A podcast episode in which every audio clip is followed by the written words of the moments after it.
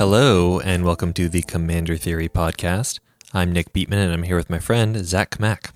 Hello, everybody. We've gotten a little trickle of Theros Beyond Death spoilers, but they're not really going to begin in earnest until next week. So, this is going to be our last non spoiler episode of 2019. And we thought it would be a good opportunity to talk about the highlights of 2019, both for Commander and for Commander Theory. And we also wanted to open it up for our followers to ask us questions. So we've got an extra long mailbag segment today. But before we jump into today's topics, I want to briefly talk about our Patreon page. If you head on over to patreon.com slash commander theory, you can support the show and get sweet benefits for as little as $1 a month. If you aren't ready to be a patron yet, you can help us out by rating or reviewing us on Apple Podcasts or Stitcher. With that, let's jump into the year in review. So, we're going to be talking about the best commander of 2019, the best card of 2019, and the best product for commander in 2019. Let's get into the most popular commanders from 2019. I don't think that the best commander is necessarily the most popular commander, but I, Definitely true. but I think it's a good place to start is just by walking through the commanders that have really struck a chord with the community. So the number one commander released in 2019 is Golos with 1764 decks. Golos, if you're not familiar with him, is five mana artifact creature, three five. When it enters the battlefield, you search your library for a land, put it on the battlefield tapped, and then you can pay two WUBRG to exile the top three cards of your library and cast them for free. I think Golos really just enabled people to do something they really wanted to do, which was play lands as their commander, because you'll see it every game. And so there's like a lot of um, Maze's End lists. Some other utility lands got a lot of love. But in, in my view, I don't think that's the best commander of 2019. yeah, I would agree with that too. I think that because so much of what it actually cares about is just in your mana base, the main deck cards tend to just be good stuff. Yeah, it, it really does kind of end up looking just like the best Cards, in each color. Yeah, Trailing just behind Golos with 1762 decks is Teysa Karlov. And there's a, a lot of things going on here. Teysa is an extremely popular character from like a, a flavor standpoint. yeah, And then death triggers, there's a lot to do with that in these colors in particular because you've got access to your Grave Pact effects, for example. So she's extremely popular. Feather, the Redeemed, is coming in at 1658 decks, giving Boros one of its very few non attacky commanders. Th- that one actually does not surprise me at all. Mm-hmm. The the fact that this was so popular. Uh, there's also Yarok the Desecrated with 1508 decks, uh, giving doubling up on ETB triggers, giving you access to a very good color identity.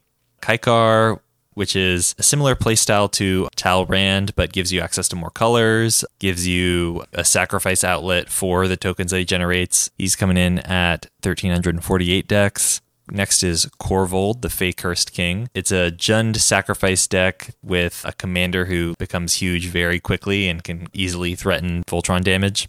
Next, we've got Morophon, which is the universal tribal commander with 1054 decks. I actually honestly thought that this would get more Yeah. decks than that. But still, a really impressive number, especially considering it only came out like halfway through the year. Yeah. This is six months in. Alela, Artful Provocateur, gives you fairies when you cast Artifacts and enchantments. and buffs your creatures with flying.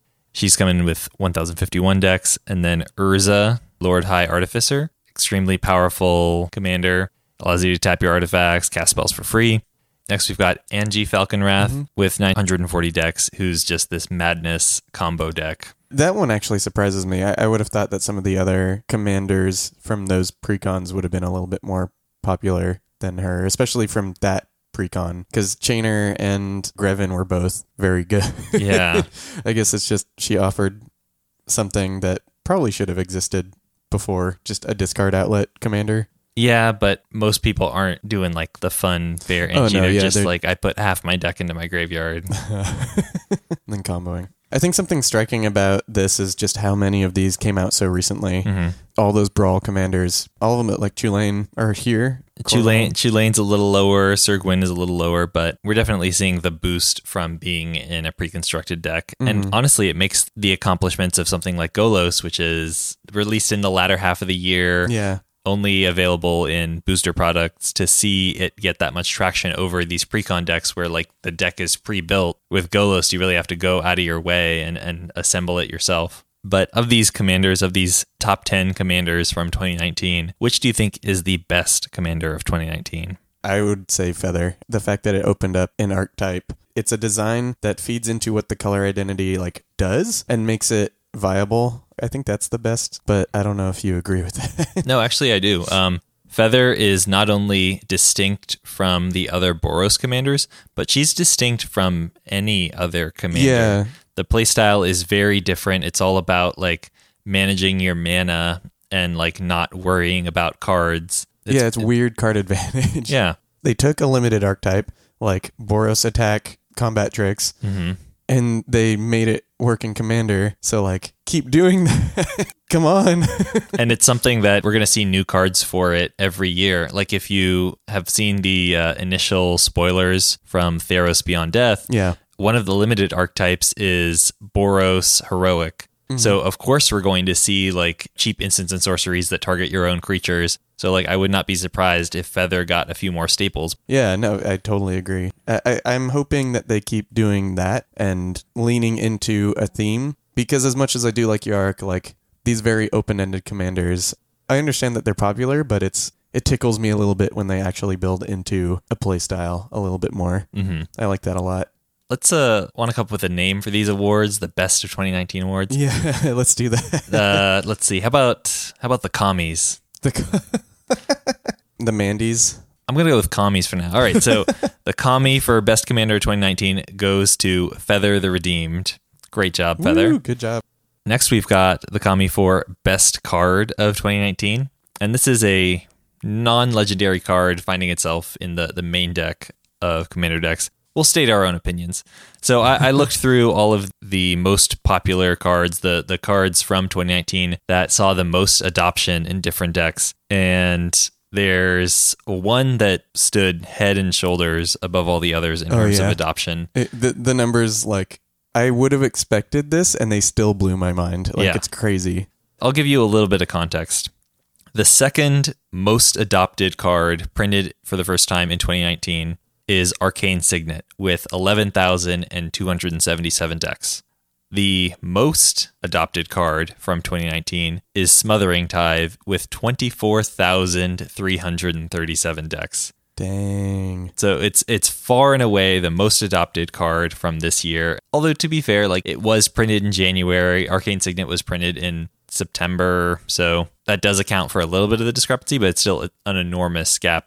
I'm going to give Smothering Tithe my vote for the best card of 2019. No, I, I will agree with you because I think w- one of the reasons for its like very high adoption is just the simple fact that it allows white to do more in Commander. So I'm super happy that this card exists. It's great. There are a lot of cards printed this year that did see like a fair amount of adoption. Like Guardian Project sees play in about 10,000 decks. Or, for example, like Generous Gift sees play in almost 8,000 decks. And, and those are like good cards, but they're not unique cards. They're not Yeah. the only version of that effect. For every Guardian Project, you know, there's a Beast Whisperer, there's a Great Henge, there's other ways to get that card. And there's analogs for generous gift as well. Like there's, you know, cast out, or if you're willing to go sorcery speed, there's like Oblivion Ring, Banishing Light, lots of ways to answer permanents in white. But Smothering Tithe, it's something we were not expecting at all. It's something that we didn't even think was in white's color identity. Yeah. And it fills a gap that white decks just did not have anything for prior to this. So yeah, good job. Congrats on your Kami Smothering Tithe. part of the reason I like this card, the majority of it is like white doesn't have ramp. This is white ramp. Great. But in addition to that, it does it in a way that can lead to some big stories. There's been games where I played a Smothering Tithe and then the guy next to me played a Reforge the Soul and I got Yeah. 30 treasures or something like that. so it can be big and explosive in addition to just being basically like kind of a Thran dynamo. Although it, there are a lot of people who are like annoyed about the trigger and having to do the the Rhystic Study thing again. Like, are you going to pay for it? Are you going to pay Yeah. for tithe? Pay for tithe? I understand that that can get grating. yeah. Uh, but do you have any runner ups of the cards printed this year that you want to give a shout out to? I guess it's surprising to me is why I want to bring it up is that Rhythm of the Wild was Mm. so well adopted with about 9,000 decks and I just would not have expected that. Uh, I would not either. Like, generally, my thinking is that haste effects aren't worth a card if I can possibly avoid it, especially not Yeah. three mana. Yeah, it's a 3 mana sometimes haste effect. Yeah. It, like, if I can get an effect on a land, then I'm just so not interested in, like, committing a non land slot to it. Yeah. Like, Hall of the Bandit Lord exists and is colorless. Also, Cavern of Souls exists and Yeah. is colorless. it's cool that it takes these, like, two things that aren't worth a card individually and puts them onto a single card, but it's still not what I'm looking to yeah. do. And and also kind of in the vein that you were saying like Guardian Project there's other things that do that. Rhythm of the Wild there are a lot of cards that do both of those things in those colors. Mhm. So it's just interesting that this was the standout of these like kind of multicolored cards that became popular because there's a pretty big list of multicolored cards. Like this is almost twice as played as Bedevil, which is nuts to me because like Bedevil is a very good removal spell. so just stuff like that. I, I thought that was interesting. I believe that part of the reason that Rhythm of the Wild is so popular is because it does allow for combo enabling. Oh, with the protection or with the counter. So there's like Mm. persist combo potential, Okay. sort of like a acting as a Grumgully. I think there's okay. other things you can do with it. So that makes more sense. I just want to point out two things really quickly. I thought Mhm. it was extremely interesting that we got both Prismatic Vista and Fabled Passage Oh yeah, this year within a very short span of time. yeah. And I really hope that both of these see a lot more reprints in the future. Like Please. like Prismatic Vista, it sees play in 8600 decks. Fabled Passage sees play in 3500, but it's only been out for a couple months. Yeah. I think both of these are extremely constrained by their rarity Yes. and by the price tag on them because both of them are, are pretty expensive. Like I think it was extremely predictable. Wizards could have looked at Evolving Wilds and Terramorphic Expanse and seen like, oh, these are in more than fifty thousand decks on EDHREC. If we print something similar but with a different name, it's going to be a format staple. And what can we do to get these into the hands of players? And there was just like clearly a lack of forethought. Yeah, and that that's really the thing. Like when Prismatic Vista was spoiled, I can't remember if I or we ranted about it on the show. Just there's no I, reason. I think it- we must have. Yeah, there's no reason that it needed to be rare. Like it just gets a basic. So I really, really am hoping that they print both of these cards. And the fact that Fable Passage is one of the only lands that does this in Pioneer, they're going to have to print this card more. Like I know that they were trying to not have the fetches in Pioneer. They banned the fetches and then they printed this. I know it makes no sense. And then I don't understand what you want, but you get, you better supply because the Mhm. demand is pretty big right now. Any other trends that seem interesting to you? One kind of small one we talked about in regards to green card draw. There's a ton of green card draw this year.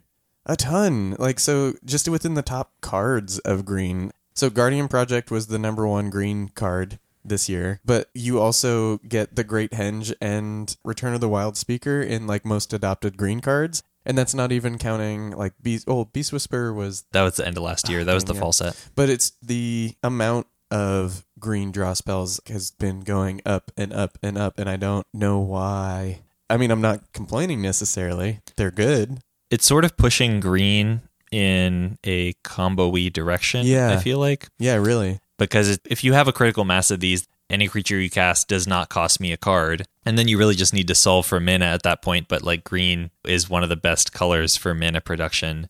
We'll talk about white in a little bit, I guess, just briefly. But like the fact that green, they'll give mana and cards, and white, they'll give neither. It's so strange to me. One thing I wanted to point out is as I was pulling cards, I noticed that one color got fewer Yes. notable cards than the That- others. that I- so white, you know, you got your Smothering Tithe Generous Gift, Hall of Heliod's Generosity. It, it got some goodies this year. Yeah. Not a huge amount, but like it got the best one. Yeah. White made out like a bandit. And blue got some some new and interesting tools. Uh, Narset, Parter of Veil saw a lot of adoption. Spark Double saw a lot of adoption.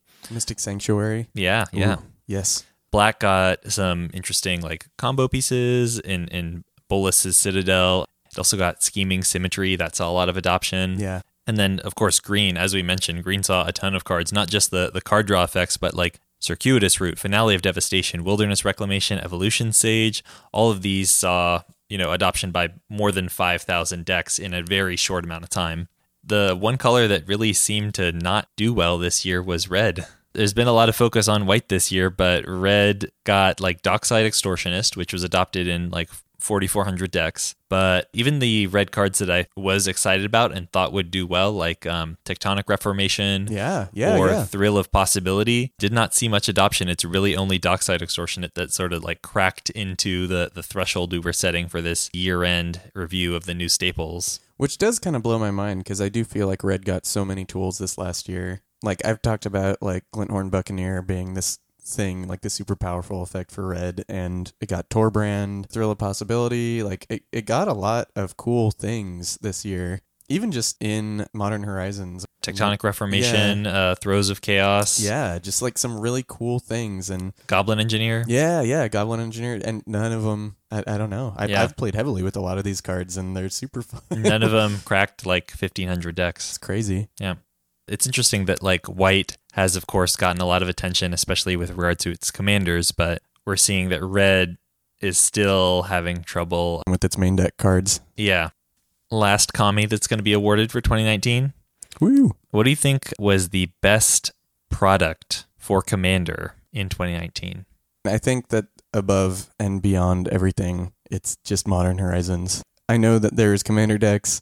I know that there's a lot of good things in the standard sets this year. I know that Brawl existed, but Modern Horizons was just there's so much in it. There's so much. Yeah, and so much of it was weird stuff. It wasn't just like pure power level. It was like filling in niche archetypes like changelings give so much support to so many different decks. Like ninjas, uh, just a ton of boost for Yuriko. It gave us a cycle of lands that have the potential to be format staples. They're all very good.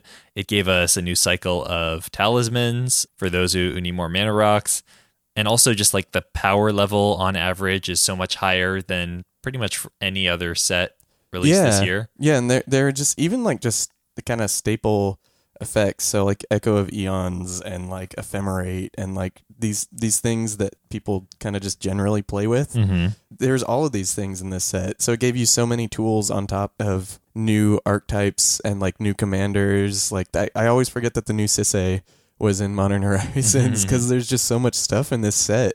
It's crazy. That's another thing I want to touch on too is like even though there weren't that many legendary creatures, it was only eight. There was an incredibly high hit rate among them. Like Morphon over a thousand decks, Urza over a thousand decks, Yawgmoth nine hundred decks, Sisay eight hundred and thirty decks. So the enormous adoption for these new legendary creatures out of this set. I know it doesn't really push the numbers necessarily, but like uh, Ayula is something that people had asked for for a really long time. Mm-hmm. So like even that, like they just kind of were able to check that box and keep moving, and that's not necessarily the worst thing. Yeah, and I think that aside from Smothering Tithe, the best white cards of the year were in this set. Generous Gift and Hall of Heliod's Generosity are both really powerful tools. And some of the best red cards, as you mentioned earlier, are in this set. So, not only a way to introduce new and powerful commanders, not only a way to explore themes that need a little bit more support, but also a way to give tools to the colors that need it most in Commander.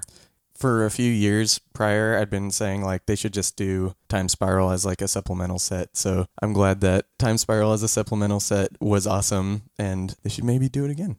Now that we've sort of talked about the best things to happen for Commander in the past year, let's let's briefly touch on the best things for Commander theory. We spend a lot of time talking about the data for the Commander format in terms of like what cards are seeing adoption, what decks are seeing adoption.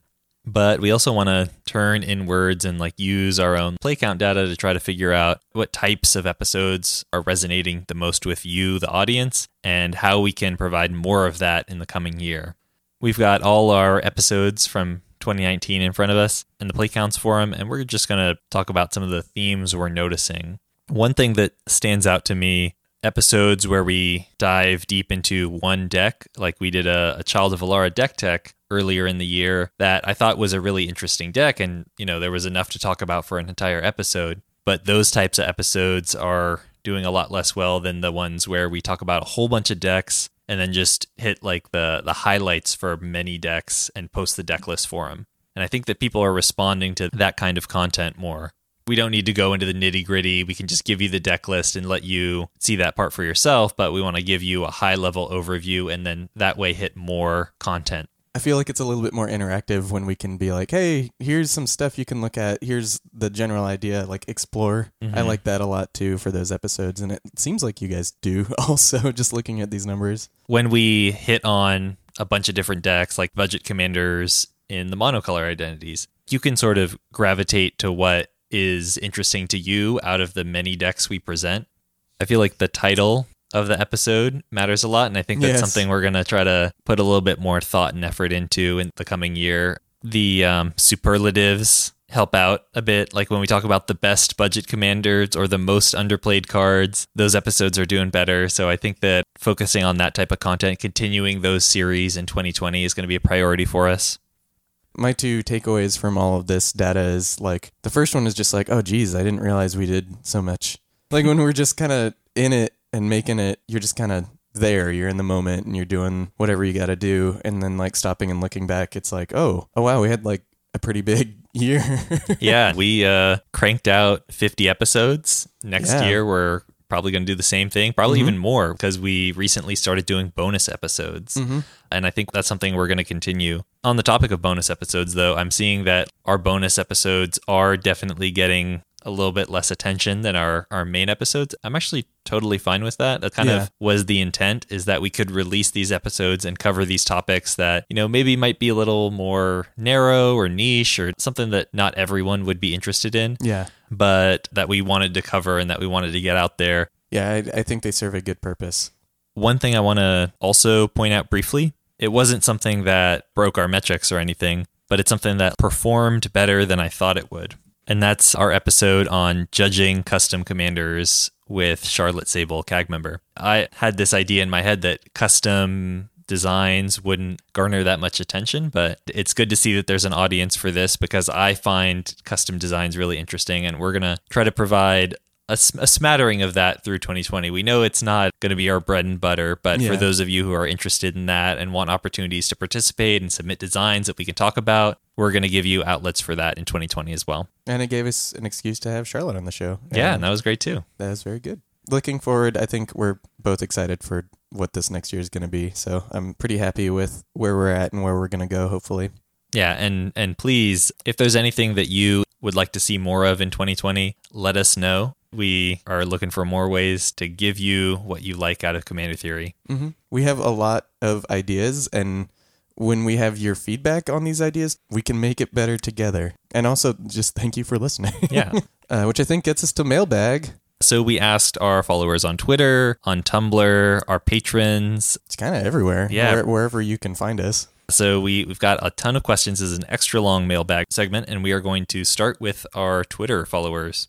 At Feral Turtle asked, What are your personal favorite pet decks to play? I've talked about it a lot, so I'm not going to go into too much detail, but I really love my Teshar list. It's a very intricate combo deck. It can throw your opponents off because it's very difficult for your opponents to tell how close you are to winning. And also, what to get rid of? Like the just staring at the board and being like, "I have a removal spell, but I don't know which thing to hit." Uh, so it, it really makes it challenging for your opponents to play against. And if you don't have a good poker face with this deck, it's totally fine because often I won't know when I'm about to win. So I'm not even hiding anything.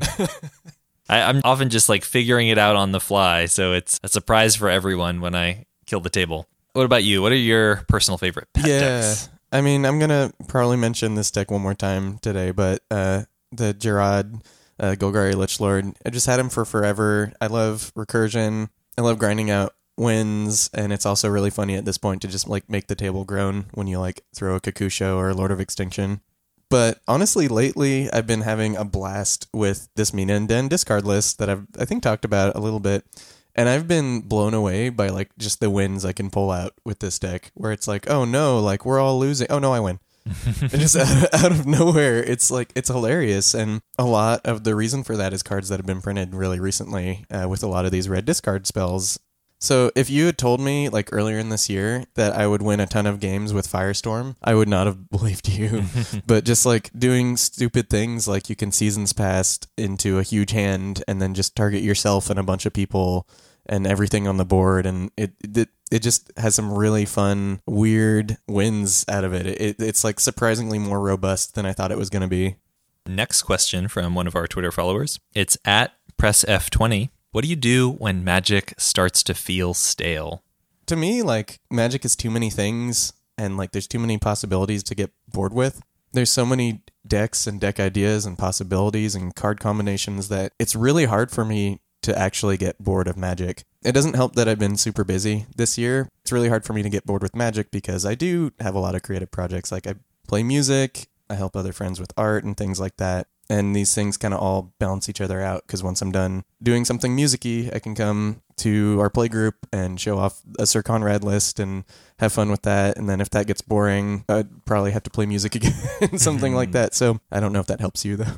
Personally, I like to build new decks. I take apart my old ones. There's like definitely a churn that goes on, especially when new and exciting commanders get introduced. When that doesn't work, I like to try new formats when Brawl was introduced to Magic Arena, I jumped into that. And even when I got a little tired of that and felt like I understood the Brawl metagame and knew kind of like what the matchups were like, then I tried Friendly Brawl on Arena, and that added like another year's worth of cards into the mix and opened up a ton of new archetypes. And I've had a lot of fun with that. And sometimes I'll also like switch gears from commander variants and like tinker with my cube.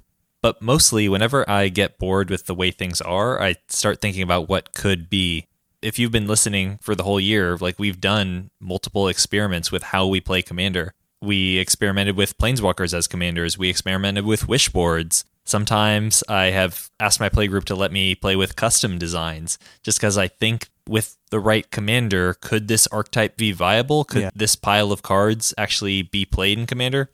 For I think both of us, like we are just so into the game, it's pretty hard to get burnt out on it. Next question comes from at Kamigawa PAC. Do y'all think that using statistics to inform your deck building decisions can lead to unintended homogenization across decks or a decrease in the uniqueness of a particular deck's perceived playstyle? I think that using statistics to inform your deck building decisions is going to likely pull you towards consistency and it'll probably also pull you towards good stuff. Like if you sit down to build a deck and start saying to yourself like I want this density of counterspells and this density of ramp and this density of card draw, you're going to end up committing the majority of your deck slots to good stuff. But I don't think it's really like a statistical approach that's to blame. It's more that statistics are a tool to reach the goal of building better decks. And that can sometimes be at odd with the goal of having a lot of variety among the cards you play and the gameplay you experience. I think it's your job to sort of decide what you're trying to optimize for do you want a varied experience or do you want to win more games? And let that inform how you're you're building your decks. And i, I don't want to reiterate that like we 100% support more deck diversity and more card diversity in commander but we also want to help you all build better decks. And it's really up to wizards to design cards that enable players to build consistent and powerful decks that also offer something different than the other decks in the format so for example, like if Wizards prints a card like Stratus Dancer, you know, which has Megamorph, and when you flip it up, you can counter an instant or sorcery spell. For one in a blue. Yeah, so good. Stratus Dancer can help you meet your quotas for interaction without cutting down on like your morph count for your Kadena deck. So more cards like this that like align with the rewards of a specific commander, like Stratus Dancer probably isn't good enough to run in the majority of decks in the format. But in Kadena, where it costs three less and you get to draw a card, and then it's just like a counter spell and a 3 2 flyer, it's specifically good. And I think that cards like that promote card diversity. I would much rather see cards like this than more Assassin's trophies. I don't want to see that. I want to see the narrow niche effects. I totally agree with this point. That's why, like, Akroan War, like, even though I don't necessarily like it right now, I like that it exists because, like, at some point in time, this might just be the perfect confluence of like enchantment kills itself, steals something like weirdness that fits into a commander perfectly.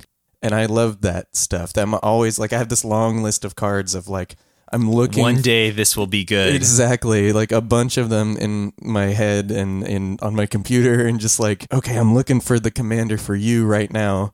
Those cards are so fun, and I think that my enjoyment of the Theros spoiler season is heavily impacted by the fact that Hall of Heliod's Generosity Oh, was yeah. printed six months ago. Yeah, if you're looking at heuristics, then your deck is going to be homogenized. You're going to run a lot of good stuff.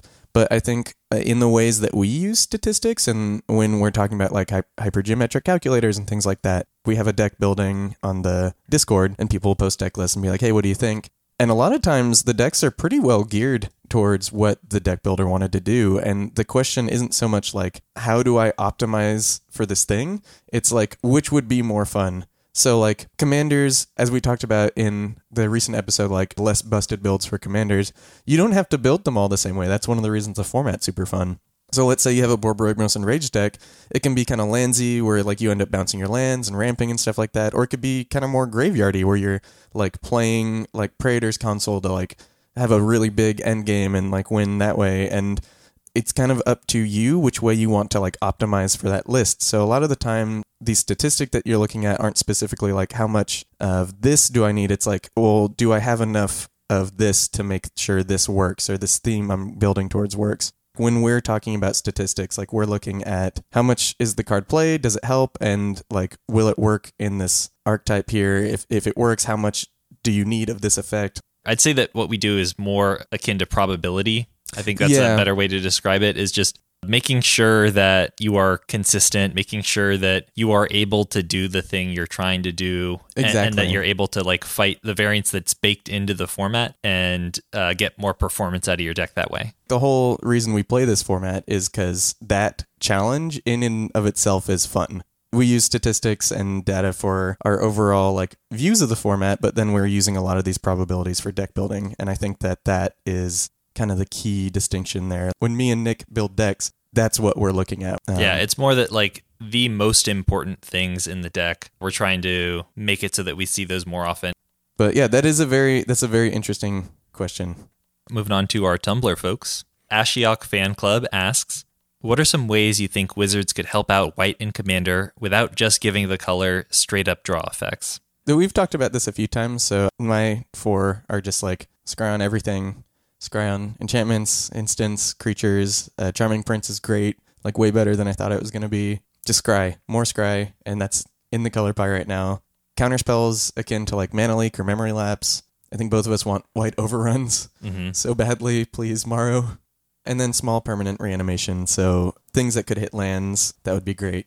These are just things that white can already do, things that aren't just specifically white card draw or specifically white mana production, and I think it would help a lot. Next question comes from Getaron. Would a commander with a trigger to copy enchant player effects when they ETB be enough to help out curses, like a doubling effect? I think the easiest way to sort of stretch your curses would be to like create a token copy for each other opponent when a non-token curse is attached to an opponent. That's probably like the way you would template it. But even then, I think the limiting factor is just that there aren't enough curses. Currently, there are 29 curses and they're spread across five colors and they often incentivize different things, and some of them are clearly geared for limited or 20 life formats. Maybe if we had five times as many curses, you could build a curse deck without it being like really inconsistent and in all five colors. But right now, I don't think we have what we need. That is a problem. The fact that it's five colors right now, just to be able to hit that critical mass, is uh, sad. Being in more colors means that you're competing with good stuff from all five colors. And if your opponent sits down with their five color Golos deck and you sit down with your five color Curses deck, the difference in power level is going to be enormous. Yeah, it's huge. Another way that this could work, though, is if they print more cards like Estrid's Invocation or Mirrormade, like enchantment clones, then those could supplement the small number of playable curses. But even that is sort of dependent on there being enough curses that actually stack with each other. So, like having two overwhelming splendors on your opponent doesn't do anything. This next question comes from Son of Commander Theory. Okay, this is a lot of questions. What are your thoughts on the future of Magic? I know it might seem bright, but that's coming off the high of a year of Ravnica and Dominaria. Imagine if I had asked you this question at Rivals of Ixalan. Magic is not too big to fail, and things like power creep, too much focus on arena, and increasing corporatization, like Secret Lairs or $400 deluxe products, as well as increasing strides towards open politics in the story, have me concerned to say the least. I'm curious as to your thoughts. I don't know exactly what is meant by open politics in the story. I'm gonna, I'm not sure either. we're gonna skip past that part. there are some catastrophic ideas that have been going around and i understand like where people are coming from with some of them i like see the worrying signs but i do think it's a bit much and that being said taking the year and the last few years as a whole in regards to how they've been treating paper and digital magic. For paper it seems like they're really really pushing like the gathering and magic the gathering. We have these like command fests command zones at magic fest. We have more commander focused product lines in 2020 than like ever before. All these deluxe products I, I would argue are kind of geared towards not just collectors but commander players who like famously like blinging out decks and making their decks look pretty i think that paper magic in particular they're pushing towards these more casual commander formats and stuff like that as the primary paper formats and that's why we're seeing these Secret Lairs and that's why we're seeing other like variant arts and stuff like that because i think that's where they kind of realize the money is which about time but print more Modern Horizons and less Secret Lairs, please. And I think the digital push is the area where people are concerned because they've been really pushing, specifically like uh, Arena and Standard, really hard. So I think that's where people see the concern kind of setting in, like Secret Lairs skipping LGSs, Arena kind of bypasses LGSs. Um, and that would be the only place that like I would hope to see some change in 2020. Just local game stores are such an important part of the Magic community. Uh, me and Nick are super lucky to be in a very good play group right now. But like, if we move, like friends recently have moved, they're gonna have to go find new play groups. And where they're they gonna go? That the easiest one is you go to your local play store, you play some games, you see if you can make some friends or whatever, and that's a very important part of Magic. So that's the part that is the scariest. But honestly, like in regards to R and D, I'm optimistic. In regards to selling cards, I, who knows? I still don't know if we're ever gonna get the reprint problem solved. That's where I'm at. Generally optimistic, I would say. I'm gonna try to address these one by one.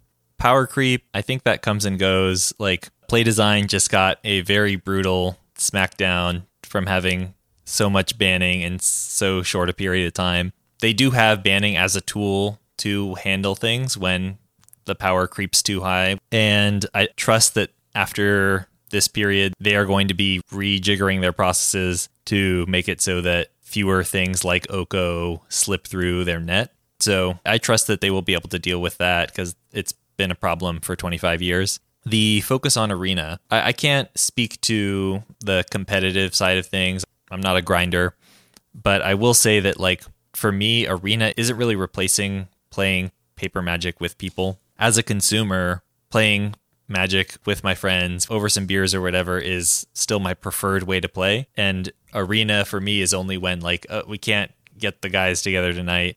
And it's just a way for me to get to enjoy more magic or like test decks that I can then bring to to play with my friends. So I think that there's always going to be a market for paper magic, especially in the social settings. I just don't know if 1v1 is going to make it happen cuz honestly like 1v1 tournaments are not the best ways to like hang out with friends. You can all go to a pre-release together but like you only get a few minutes in between rounds to Yeah. share your bad beat stories. Yeah.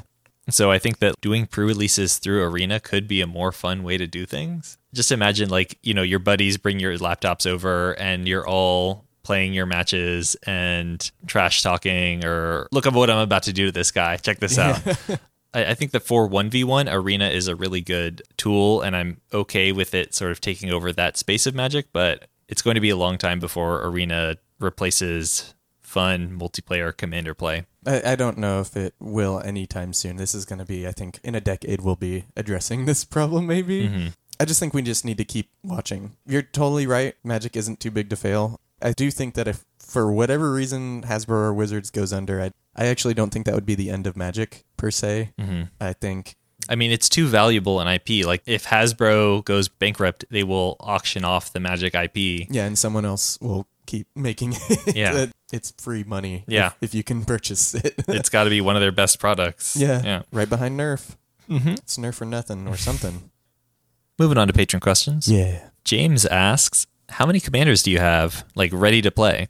And what's an ideal number without having to resleeve decks? I've got 11 decks ready to play, and it's really hard to say what an ideal number is because I think it depends a lot on budget, what kind of play styles you enjoy. Generally, I would say it's a good idea to have a range of decks to match the characteristics of the games you might play in. If the power level in your playgroup ranges from like total jank to CEDH, then you're going to want to have decks along that spectrum so you can like match with what your friends are going to want to do. And it's also a good idea to consider the range of players in your pods. If if you always do four person pods, there's no variance there. You know what decks you can bring. But if you'll go as small as three or as many as seven, maybe it's a good idea for you to have a range of decks like this one can blow people the hell out in a three man game, but it does not have the gas to win a seven man, or vice versa. Like this is really grindy and can win a seven player game, but it's way too slow for the bloodbath of a three person game. Next question comes from Raphael. What's your favorite commander deck ever, be it still active or dismantled, and why? Yeah, I'm going to jump in because I already said earlier I would talk about this again, but it was uh, Jarad. It's always going to hold a special place for me. One of my first commander decks was Sapling of Colfenor, and I would just slap a Worldslayer on that on on her and just go to town. That was kind of the deck. Eventually, that turned into Jarad when he came out. When he was spoiled, I was like, "This looks awesome," and I made it. And it's changed over the years, but like it's been the deck I've had together the longest, I think. Animorphs will also kind of, I think, hold a special place in my heart because when I started playing and when I was actually like consistently playing as like a kid, that was Onslaught and Morphs. And I just loved the gameplay. I loved all the stupid creatures and all these like things you could do with them. And the fact that Animar and Animorphs in particular gave me a place to play all these cards that I had a good time with as a kid, that holds a really special place for me too. And it's good. And they keep printing cards that make it better. So sure. Thanks, Wizards my favorite commander deck ever. I think that the decks that teach me the most are my favorites. So I'd have to go with Iname. Iname was one of my first decks, and it really taught me how to grind, how to play out of your graveyard, how not to overcommit to the board, how to make the most out of your cards, how to how to generate cards while spending like none of your own, how to create just value engines, mm-hmm. and how to really brutally control your opponents. Taught me the value of sack outlets. Did it teach you how to love? I think it did actually. Yeah. That, that deck ripped. yeah. it was great. No, I loved Iname. I would say that one. I just learned so, so much from it. It even taught me the value of graveyard hate because like it was so slow at winning the game that I really had to be able to answer everything. And so yeah. I, I realized, huh, you know, if they have their own recursion, this attrition isn't doing anything. So uh, that would probably be my favorite deck of all time. So Tom has two questions, so we're going to answer, try and answer both of them. So the first one is, what do you think of the suggestion of a rules change where commanders die and hit the graveyard, then are put in the command zone? IMO, it's more intuitive and makes commanders like Elenda and Roalesk work so much better. I think there are some commanders that might become oppressive with that rules change. Like Child of Alara has a death trigger that destroys all non land permanents, and Yosei has a death trigger that locks down your opponent and prevents them from undapping.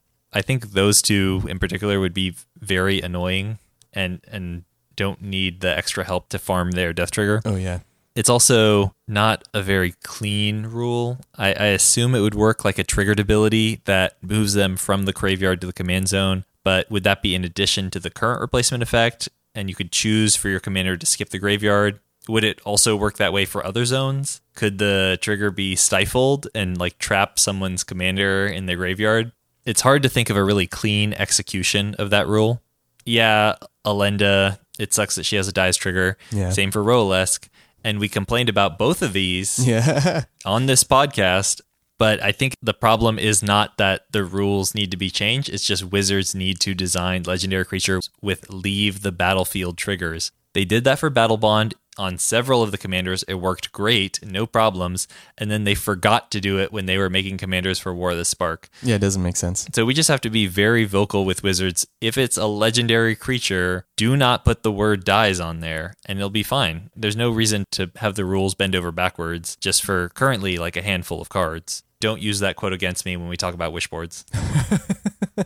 So I agree with this, and I find it more of a feature than a bug. I thought it was really fun to look at like Keiga the Tide Star, which has a death trigger, and figure out how to make that work. I tried this with Roalesk. I tried some of the same technology, like make cloning your legendary creature, and then the clone dies and stuff like that. And works very well with Keiga. Does not work super well with Roalesk because the triggers don't happen the way you want. It's, it's a big mess. But I just think that the ease of the rule right now and the fact that it gives you ways to build around this. So, like, if you do want to make an Elenda list, like, you're still in black white, like, you still have all of the reanimation. You just have a million ways in those colors to, like, get it back from your graveyard. So, I think, like, if you want to build one of these commanders right now, is figuring out how to get around that restriction. So, does it suck? Yes. Like, would these commanders be better if they had a leaves the battlefield trigger? Yes. But I don't think it's worth it to change it having this weird little area to build around is more interesting, and we aren't actually getting that much out of changing this rule. I think that this is a design problem, not yeah. a rules problem. Yeah, exactly. So now the next question is again from Tom. What are your thoughts on the concerns regarding wish boards that people could just put narrow but extremely strong color hate options like choke, boil, karma, etc. into their wish boards? So I think heinous stuff like that can be managed through the same social contract that keeps players from running non color specific mass land destruction. Like choke is pretty analogous to Winter Orb, and boil is pretty analogous to Armageddon. So if your playgroup doesn't want you running Armageddon, then I think you could make a pretty good point that they'll keep people from running boil. However, I do admit that it could cause issues in more competitive metagames where the social contract isn't used to limit deck building. Or, or LGSs where you kind of go and play with whoever is there yeah. and you kind of don't necessarily care if you hurt their feelings. I don't think it would, in any meaningful way, decrease the quality of games people are having. I think that the color hosers that don't affect mana are probably fine. I, am yeah. not actually that afraid of karma. Yeah, karma's not super scary. And there's stuff like Anarchy, Destroy All White Permanents. It's it's fine. There's cards that have similar effects, and it's not a huge issue. Last question. This comes from Laser. How many patrons will it take for you to stop reading the full list at the end of each episode? Uh, more than we have now. There's a secret message if you've been paying attention so that you can listen to the end, see if you can find it every week. Honestly, we should start reading them in a different order and spelling out different messages. There's enough vowels in here that we could probably Hold on, let me just get out my Scrabble dictionary really quick. but yeah, if you are listening all the way to the end, thank you. And also, again, we're going to say this in just a moment, but thank you to our patrons for supporting us. And we really, honestly, this year would not have been what it was if we didn't have your guys' support. It means a lot to us. It makes it just so much easier and so much better. The quality we can put out and the amount we can put out in a year and the equipment we've been able to get to increase the quality. I hope you've noticed an increase in quality that's coming from like the skills we've kind of gained like doing this and the equipment and all this stuff. So i'm really excited for next year and we want to keep giving you guys good content. And with that i'm gonna give a thank you to our patreon patrons. They are bradley gustav ryan mark addison mason will rick laser raphael kyle charlotte andrew tom the white clays aubrey hannah anthony andy cooper dylan james justin logan roger david evan bryce and dylan I think the limiting factor on how many patrons we can call out at the end of each episode is going to be how many I can get out in one breath. That's probably going to be it. And we are teetering on the edge. Anyway, yes, thanks everyone for supporting the show. And uh, it's because of your support that we're able to keep the lights on here in the studio, kick out bonus episodes, produce more content, better content, keep improving, and experiment with new things. So thank you. And if you're not currently a patron but would like to become one, please check us out at patreon.com slash commander theory. If any of you theorists want to get in touch with us, I am at Commander Theory on Twitter and Tumblr, and Zach is at Fat Bartleby on Twitter. Our theme song is Lincoln Continental by Entropy, and you can check them out on SoundCloud. Until next time, we're going back to the drawing board.